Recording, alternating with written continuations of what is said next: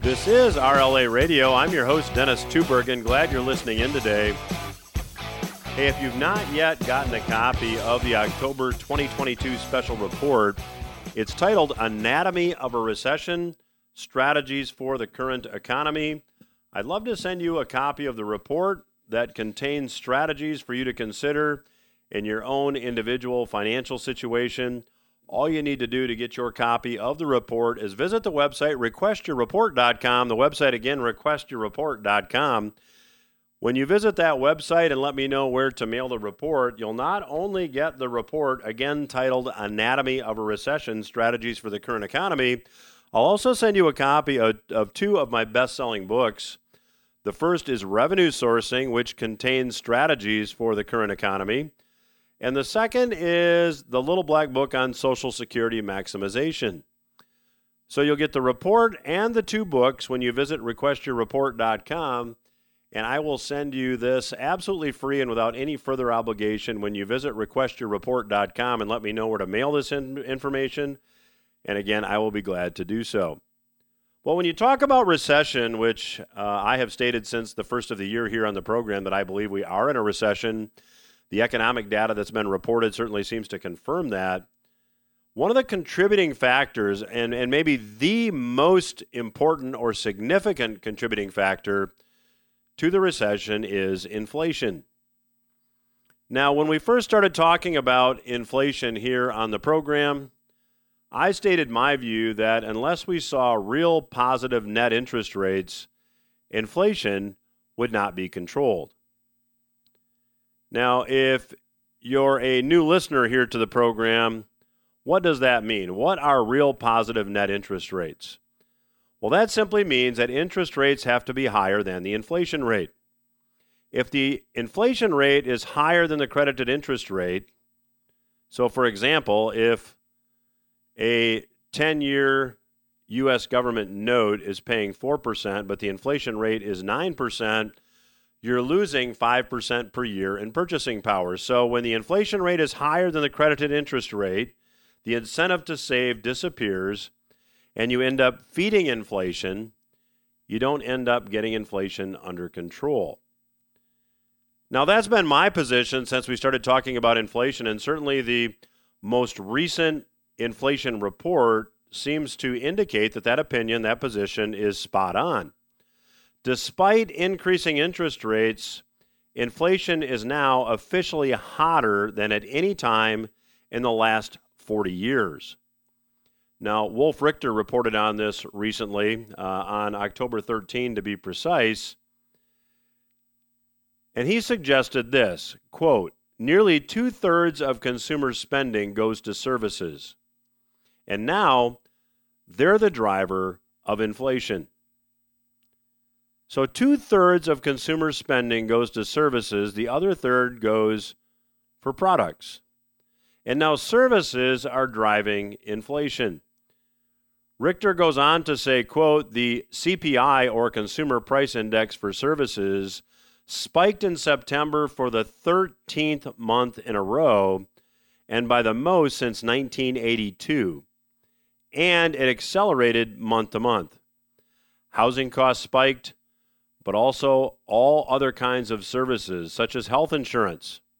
Health insurance, incidentally, is up 2.1% month to month and up 28% year over year. Now, if you look at core CPI, or the core consumer price index, which excludes food and energy, it was also the worst since 1982. And if you look at food prices did spike again, but they spiked a little bit less than the prior month, which had been the worst since 1979. Now, if you take a look at some of the services and take a look at what the increase in price has been year over year, it's astounding. As I mentioned, health insurance up 28.2% year over year. Rent of a primary residence up 7.2% year over year. Motor vehicle insurance up 10.3% year over year. Motor vehicle maintenance repair up 11.1% year over year. Delivery services up 16.4% year over year. Pet services, if you're taking your dog or cat to the vet, expect those costs to be 11% higher year over year. I was on an airplane last week. I can tell you this is true. Airline fares up 42.9% year over year. Now, there are just a few services where prices fell year over year. Car and truck rental dropped 1.4%. Telephone services dropped 0.3%. And admission to sporting events dropped 9.5%. That's not surprising since demand for tickets to sporting events is certainly falling, given that many consumers are using more of their income just to meet their living needs to pay for essentials. Now, if you're on Social Security, there might be a little bit of good news here. However, probably not a lot. The Social Security cost of living allowance for 2023 was determined with the inflation report that was just released. Now, the cost of living allowance, if you're receiving Social Security, is based on the average of the year-over-year increases in the Consumer Price Index for all urban wage earners and clerical workers. So for 2023, if you're receiving Social Security, you are going to get a cost of living adjustment of 8.7%. So if you're collecting $2,000 a month in Social Security, you're going to get $174 more per month. Now, that 8.7% increase is the highest since 1981. It's the highest in 41 years. But the reality is the cost of living allowance you got in 2021, within just a month or two, was fully absorbed by inflation, and the same was true for 2022. Now, interestingly, CNBC commented on this as well. CNBC reported that consumer spending in September was flat. Now, it's really not that surprising, given that consumers are spending, again, a lot on essentials, and discretionary purchases are declining. This is just a bit from the CNBC article. Quote, consumer spending was flat in September as prices moved sharply higher and the Federal Reserve implemented higher interest rates to slow the economy, according to government figures released Thursday. Retail and food services sales were little change for the month after rising 0.4% in August. Considering that retail sales numbers are not adjusted for inflation, the report shows that real spending across the range of sectors the report covers retreated for the month. The Bureau of Labor Statistics reported that consumer prices rose 0.4% on all goods and services and 0.6% when excluding food and energy. Miscellaneous store retailers saw sales decline 2.5% for the month. Gas stations were off 1.4%. Other sectors that posted drops: sporting goods, hobby stores, bookstores, music stores, furniture stores, and home furnishing stores. Also, electronics and appliances and motor vehicle parts and motor vehicle dealers were all down. Now, I continue to be of the opinion that as the economic data, like the data we just reviewed, as this data worsens, as it gets uglier, I continue to be of the opinion that the Federal Reserve will eventually choose to reverse course and once again pursue easy money policies. Now, I believe that will once again fuel inflation, and I also believe that's why it's important to use the revenue sourcing planning process as described in the best-selling Revenue Sourcing book to manage your nest egg and plan your retirement income and allocation strategies. Now, again, if you're just joining me, I'd like to invite you to get a copy of the Revenue Sourcing book, The Little Black Book on Social Security Maximization, which will help you maximize your Social Security benefits. And also, I'd like to invite you, when you get those books, to get a copy of the October 2022 special report titled Anatomy of a Recession, Strategies for the Current Economy.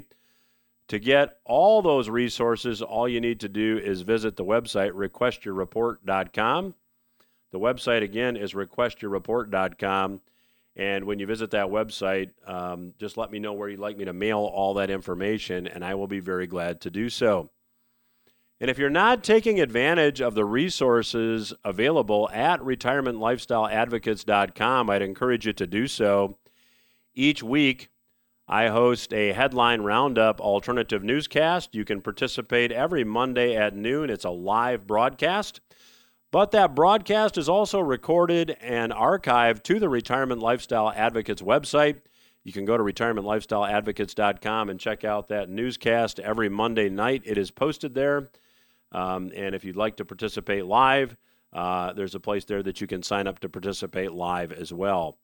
On the website, you'll also get the weekly Portfolio Watch newsletter for free, as well as the podcast version of this radio program. So again, that website is completely free. Lots of resources there for you to take advantage of. Again, that's retirementlifestyleadvocates.com. Retirementlifestyleadvocates.com is the website. Joining me in the next two segments is Mr. Mark Jeftovic. Mark is the publisher of the Crypto Capitalist Letter, and he will join me after these words.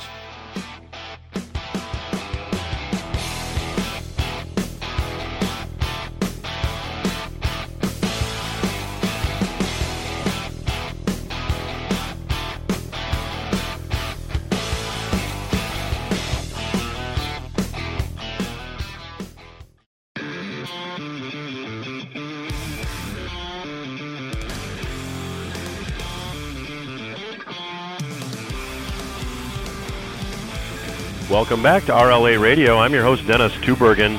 Joining me once again on today's program is Mr. Mark Jeftovic. Mark is the publisher of the Crypto Capitalist Letter. You can learn more about his work at bombthrower.com or thecryptocapitalist.com. I'll give those sites again here before the segment is over. And Mark, welcome back to the program. Thanks for having me back. Great to be here. So, Mark, let's just start maybe for our listening audience keeps growing thanks to terrific guests like you and others. Tell the listeners a bit about Mark Jeftovic. Well, sure. I'm based out of Toronto, Canada, and my main job is I run a web services company and web host, domain registration, that sort of thing called EasyDNS. I've been doing that since 1998. And, you know, just having that role got me into a lot of things over the years. It got me into open systems, being able to be censorship resistant, being able to resist deplatform attacks and cancellation. So I've been active there, and that sort of unsurprisingly led me into Bitcoin and cryptocurrencies, you know, non-state money that's unconfiscatable. And so starting around 2013 or so, my main business, we just started taking Bitcoin as a payment method and pretty well stacked it, hodled it ever since, with rare exceptions. And so today we are active in the online web services space, and we are making these innovations in the adjacent cryptocurrency and blockchain space. And then when lockdowns hit, I just started writing research reports on some of these crypto equities I was getting into as an investor, wearing my investor hat, and that took on a life of its own and became the Crypto Capitalist Letter. And I write my personal blog on bombthrower.com, which again took on a life of its own. It's becoming more of an aggregator along the zero hedge kind of format. And it all keeps me pretty busy. Well, I appreciate that explanation. So Mark, when you were talking and mentioned that, I think you said in 2013, your business, your primary business, began taking Bitcoin as payment for services. Given the volatility that has existed in the crypto marketplace, How has that worked out for you? It's worked out great. I have no complaints whatsoever. I wish I did it earlier. But, you know, the main secret there for me was that when you're a mainstream business like a web host or a domain registrar like we were, you turn on crypto payments, you start taking Bitcoin as a payment method. It doesn't switch from dollars to Bitcoin overnight. It's just going to be a tiny residual percentage of your transaction volume is going to be in Bitcoin. And if you don't need to convert that Bitcoin into fiat dollars to maintain your operations, it just becomes a kind of a savings mechanism. So as long as you're just stacking your Bitcoin as it comes in, you're not worried about the exchange rate, it just becomes a long-term dollar cost average, which is what I tell people is the best way to accumulate actual Bitcoin.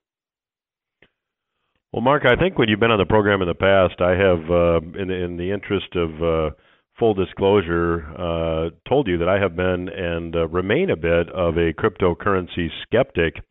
What would you tell someone who saw Bitcoin go from 60,000 per Bitcoin to 20,000 this year, behaving a lot like a lot of other financial assets in 2022? Well, there's a couple of things in there. One of them is that pretty well all financial assets are correlated right now because of a function of the structure of the monetary system. So as long as the central banks are printing money and increasing money supply and holding interest rates artificially below their clearing level, everything's going to go up. And then when they try to stop that and normalize that because inflation's getting out of control and it's causing problems of its own, everything's going to come back down. Now, these are all functions of what we see as an ultimately failing system, because the central banks have obviously trapped themselves in a corner. They can't print, they can't tighten, they can't raise rates, they can't lower rates, they can't suck and blow at the same time, and they're trying to do both. So it's just a matter of time before everything becomes untethered from this one trade and starts to move on its own fundamentals. Now, in terms of the Bitcoin volatility, I have a series of charts in a document I wrote a couple years ago called The Crypto Capitalist Manifesto. Can't describe it on radio. If you go to bombthrower.com, you can get it for free there. It shows you what the volatility looks like when you just zoom out.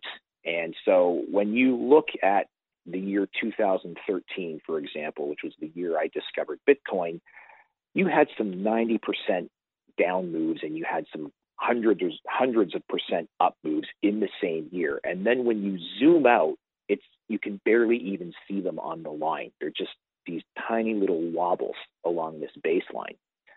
And will that continue? The way I look at that question is I think about the global bond market and the global fiat currency, the size of like M2 currency, for example. Those are two gigantic bubbles sitting on one side of this big question mark, right? And then on the other side of this question mark, I see things like gold, which is $10 trillion, and Bitcoin, which is under $500 billion, and those bonds, the 300 trillion in bonds or 150, whatever you count, and the M2, like 25 trillion. I see my mental model is purchasing power deflating out of the one side, getting sucked out of that side, going through this process that we're in now, which is like almost the classic crack up boom style thing happening, and then blowing out into the other side of anti-fiat assets, hard money, gold, silver, real estate, commodities, and Bitcoin. And I've done some models in that Crypto Capitalist Manifesto that shows that, you know, if 1% of the global bond market moves into Bitcoin as a hedge, it's going to completely transform the price of Bitcoin, and it's going to make a $60,000 to $20,000 drop just look like another one of those very minor perturbations in retrospect. So you made a comment, Mark, and for the listeners, if you're just joining me, I'm chatting today with Mr. Mark Jeftovic. His websites are bombthrower.com, where you can get his blog, and also thecryptocapitalist.com, where you can learn more about his Crypto Capitalist Letter. So you had mentioned, the central banks around the world, and it seems to me that they are now painted squarely into a corner. If they continue to raise interest rates, the artificialness, if that's a word, but it's certainly an artificial economy, as you pointed out, will disappear, and we're going to have this big deflationary event in financial assets, and to a certain extent, we are having that now. The other side of the coin is that they throw the towel in on inflation and say we can't possibly control inflation, and they go back and try to save the value of financial assets. So it seems to me they're in a lose-lose situation here, Mark. Tell me if you agree and how you see this playing out. Yeah, absolutely. I wrote a piece on Bombthrower, I guess last summer, maybe, and it said, all central bank paths lead to Bitcoin because they have this lose-lose choice. It's actually, let's start with lose-lose. They raise rates, they destroy the bond market. The bond market, never mind the equities market. I mean, a lot of people watching this think the Fed doesn't care what happens to the equities market. They know it's going to come down in this tightening cycle. But if they lose the bond market, it's all over.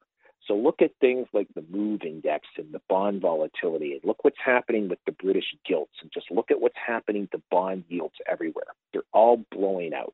They raise rates, if they keep trying to raise rates, and they probably will keep trying to raise rates until something breaks. The thing that breaks, that changes everything, is the bond market.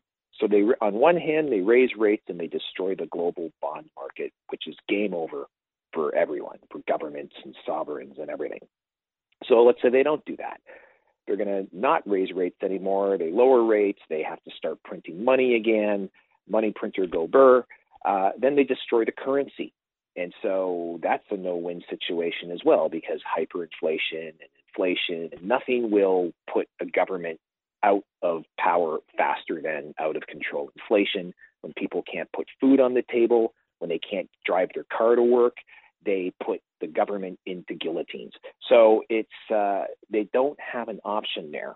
And in that article, I hypothesized a third possible path where they just try to roll everything into a central bank digital currency that they think gives them, another chance to kick the can down the road. But the problem there is nothing is ready. I've been watching this for years, and people have been watching this, and everyone's talking about central bank digital currencies, but there's actually nothing ready. So another article that I wrote on Bombthrower a few weeks ago was that the global financial system is unraveling so quickly, they may have to go with something that's already out there to deploy CBDCs in an effort to save their currencies and get a lid on the economy. And my guess, and that's just a guess and I could be wrong, is they're going to look at Ethereum for that. And I guess that brings us back to an earlier point that there's become a bit of a distinction between Bitcoin itself, which is a protocol for digital, hard, decentralized digital bearer instruments and sound money, and cryptocurrencies, which are more like applications that exist and are centralized and have CEOs, and a lot of them are securities. And there's a big difference between the two.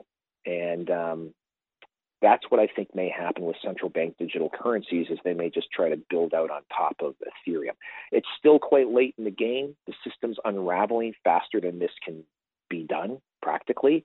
So the central banks really have created a no-win situation for themselves. And I think out of that, you're going to see these parallel systems coming up, built on Bitcoin, built on just other peer-to-peer systems outside of what's in place now. Well, my guest today is Mr. Mark Jeftovic. His websites are bombthrower.com and thecryptocapitalist.com. I'll continue my conversation with Mark when RLA Radio returns. Stay with us.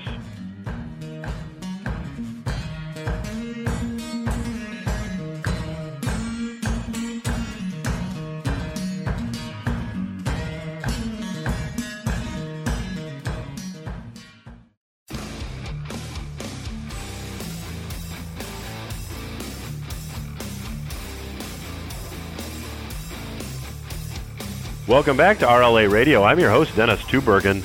Joining me once again on today's program is Mr. Mark Jeftovic. Mark is an extremely busy guy, a very bright guy. You can check out his work. His blog is at bombthrower.com, and he publishes a letter called the Crypto Capitalist Letter. You can learn more about that at thecryptocapitalist.com.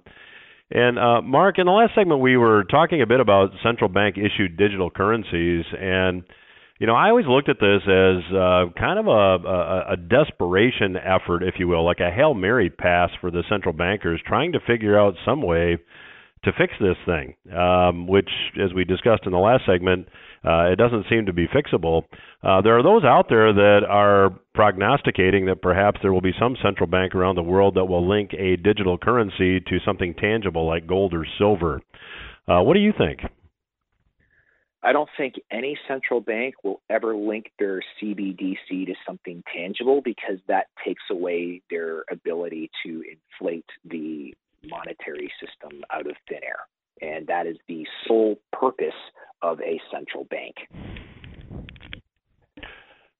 So, Mark, let's talk a little bit about how you see all this playing out. You used the term crack up boom in the last segment. A term, I believe, that was invented by Ludwig von Mises, which talked about, you know, hyperinflation really morphing into a deflationary depression. When you use the term crack up boom, is that how you see things playing out? Pretty much. I mean, I think it ends in a hyperinflation. I think in terms of deflation, I think that comes before the hyperinflation in different places at different times, and some things may deflate while other things are inflating. But I think right now, for example, the central banks of the world, some sooner than others, have started hiking and abandoned hiking already. And I think that's deflationary, and all the asset prices are coming down. And at some point, it's the Fed pivot is what everyone is waiting for, which I think will happen. They start bringing interest rates down. They start expanding the money supply again, and that's when we get into that hyperinflationary phase. Well, Mark, I happen to agree with you. I think we're going to see a pivot by the Fed because there's really they really are going to try to go with what makes the most sense. And when deflation gets really ugly, that's probably that's the only bullet they have left in the gun. So talk to me a bit, if you would, as this inflation reignites, assuming we see that. Talk to me how you think Bitcoin and other cryptos will perform compared to precious metals like gold and silver. Compared to, I couldn't tell you. I think directionally they go in the same direction. I'm not one of those Bitcoiners that eschews gold. In fact, I've been invested in gold since the late 90s. I have positions in gold mining stocks that are older than my teenage daughter.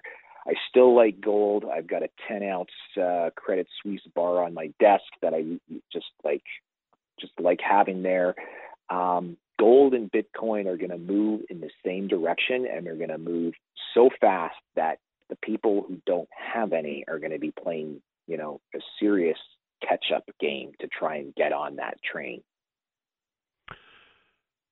So, Mark, right now, relatively speaking, we're seeing a strong dollar around the world. And I always like to point out to listeners that that is relative to other fiat currencies. The dollar is obviously not gaining in absolute purchasing power. Do you see that strong dollar trend continuing? How long it goes, I couldn't tell you. And there's a phrase for that called the dollar milkshake theory. It was created by, what was his name? Brett Wilson, Santiago Capital. I might have the name wrong. I know the firm is Santiago Capital. And he's not really a Bitcoin guy either, but his theory, but the Bitcoin crowd has kind of looked at this and think he's right about it. And what he says is that, you know, the dollar, there's going to be this perceived flight to safety in the dollar as the global financial system unravels and things start to crack up and there's a dollar shortage. And so the dollar is going to act like a milkshake. It's going to suck the liquidity out of all of the other fiat currencies. And all the weaker currencies are going to fall against the dollar as that plays out. And then what happens after that, though, is the dollar itself, the U.S. dollar itself, starts to implode. And so all fiat currencies are basically headed in the wrong direction or headed in the same direction. They're going to their true value, which is worthless. But before that happens, it's like that, you know, when the tide goes out before a tsunami, or how we talked about you get deflation before the hyperinflation. This is sort of like all the liquidity gets sucked up into the US dollar before it just crashes into a crater. So as this hyperinflation that you're forecasting plays out, do you see new currency systems emerging, and do you see, you know, Bitcoin and Ethereum and other cryptocurrencies being the preferred currency, or do you see some country in the world maybe tying their currency to gold? We kind of talked about that, but when you study history, you know, Weimar Germany, they tied the Rentenmark to land and industrial goods, so people were more confident in the currency. How do you see this transitioning?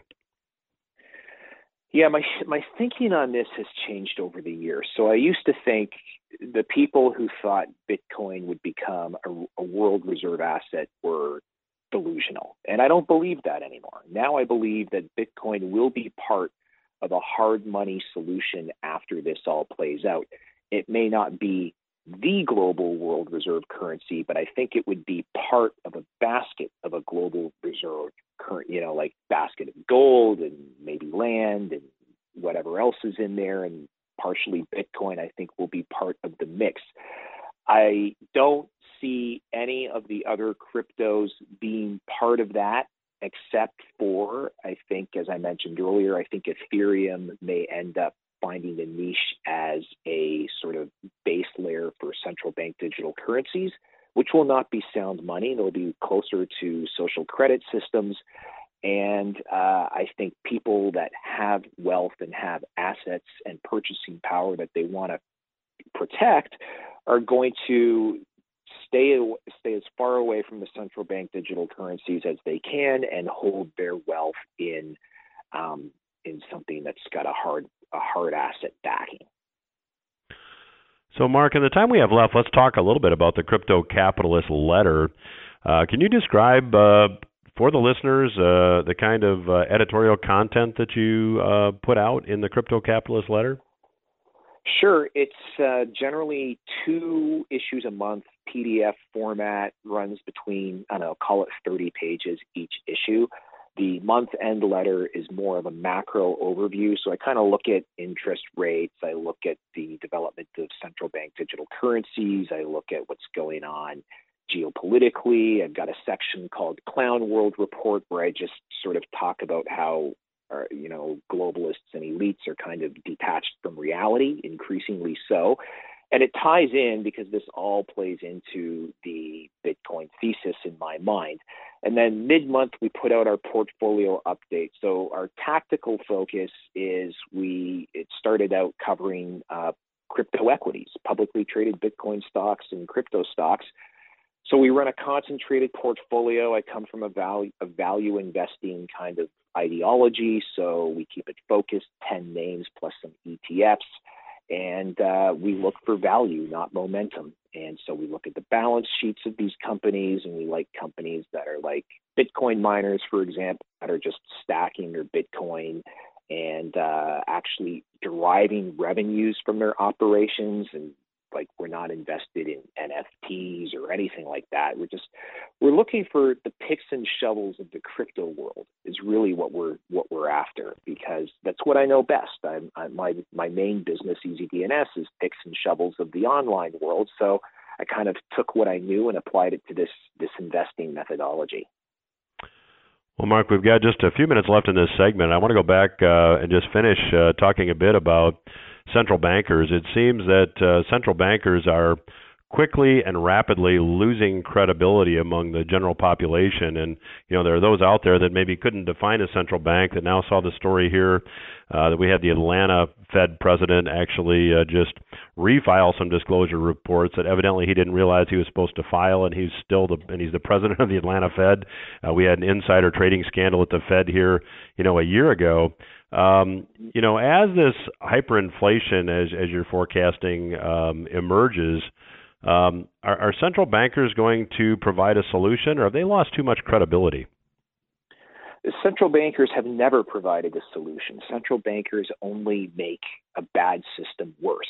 That's the one thing they know. I've got to actually, I was talking about that Fed scandal in the mid-month portfolio, which I just sent out this morning, and I called it whiteboard economics. So central bankers are only good at whiteboard economics that have never survived the collision with reality. And so we can't look to central bankers to solve anything. We have to all find paths forward that will succeed in spite of central bankers, not because of them. Well, my guest today has been Mr. Mark Jeftovic. His website, if you'd like to check out his blog, is bombthrower.com. If you'd like to learn more about his Crypto Capitalist Letter, you can visit thecryptocapitalist.com. And Mark, always a pleasure to catch up with you. Appreciate you taking time out of your schedule to talk with us today, and I'd love to have you back down the road. Thanks, Dennis. I'm happy to come on whenever you want me. Appreciate that. RLA Radio will return after these words.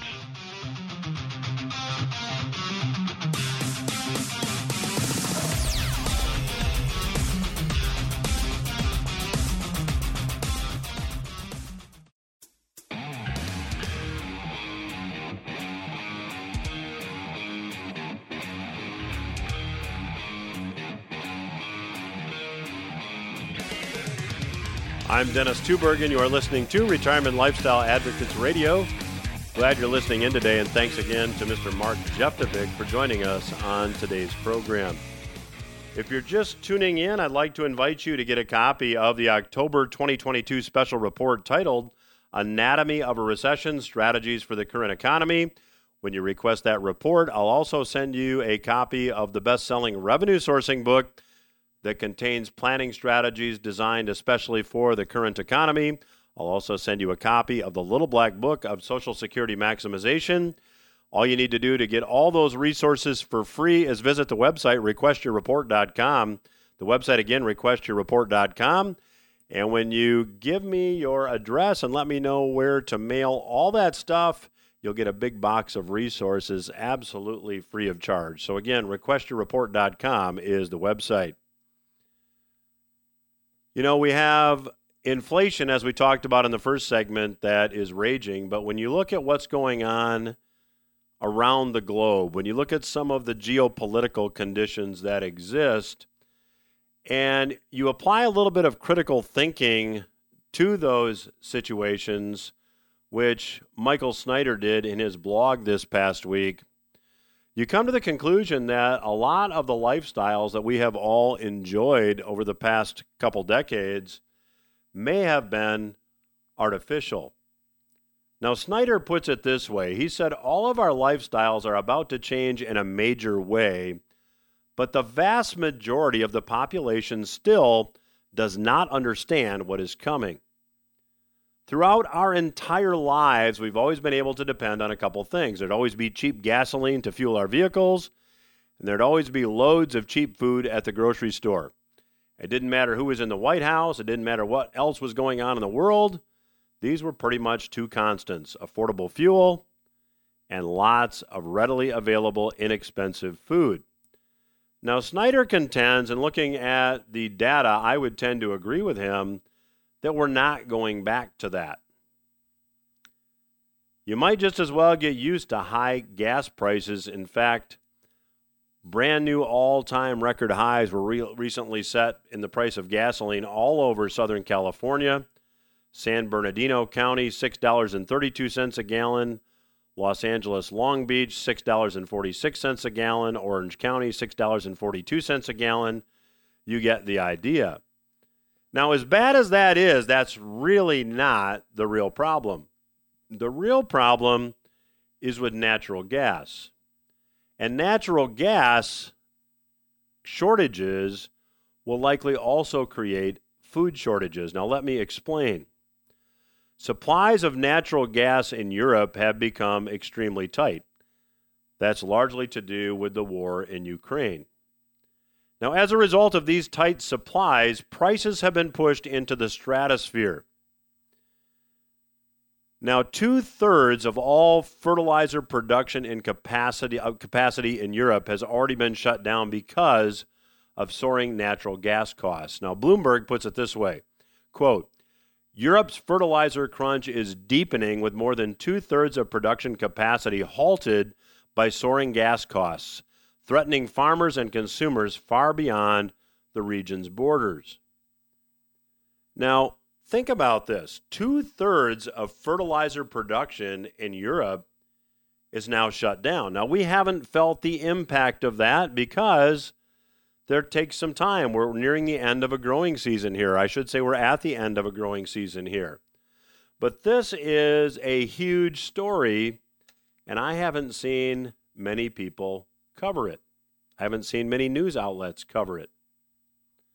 Global fertilizer production, in a nutshell, is going to be greatly reduced. Now, if you take a look at what's going on just in nitrogen fertilizer prices recently, the price of nitrogen fertilizer in New Orleans rose over 20% in weekly prices just a week ago. That's huge. 20% increase. Now, Snyder puts it this way. He said, I know fertilizer might not be the most exciting topic for a lot of people, but the truth is that half of the global population approximately would starve if we didn't have any fertilizer. It's estimated that nitrogen fertilizer now supports approximately half of the global population. The pioneers of nitrogen fertilizer, a guy by the name of Fritz Haber and Carl Bosch, are estimated to have enabled the lives of several billion people who otherwise would have died prematurely or never been born at all. So if you think about that, half of the global population has food because nitrogen fertilizer exists. And now two-thirds of that production has been shut down. Now, when you look at those numbers, you have to conclude that it's going to be very, very difficult to feed everyone on the planet without nitrogen fertilizer. But now, because of the price of natural gas, fertilizer plants all over Europe are being forced to shut down. So the global energy crisis will likely lead to a global food crisis. Now, ending the war in Ukraine would go a long way towards solving the current problems, but that doesn't look like it's going to happen anytime soon. Now, there is another factor here that Snyder points out. The worst multi-year mega drought in 1,200 years continues to absolutely ravage agricultural production in the western half of the United States. Connell McShane, who is a Fox Business reporter, traveled to Wakefield, Nebraska, and reported from the middle of a cornfield. And here's what he said, quote, I'm standing in the middle of a cornfield that, if this was a normal year, or in other words, if the corn was growing the way it was supposed to be, you wouldn't even really be able to see me right now. It would be way up above my head, but now I look at this, maybe knee-high at best. 99% of the crops in that county, will not be harvested. Now, this drought has been going on for years, and it seems to just be getting worse. On the West Coast, production of tomatoes, garlic, and onions will be very disappointing this year due to the drought. Now, Don Cameron is the president of the California State Board of Food and Agriculture. He was interviewed by Reuters News Service, and here is what he said.